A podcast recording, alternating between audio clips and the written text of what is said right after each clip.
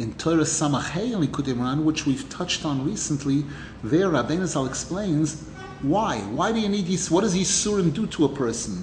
The answer is it forces the person to close their eyes in a sense. When a person is about to experience some kind of pain or difficulty, usually they close their eyes.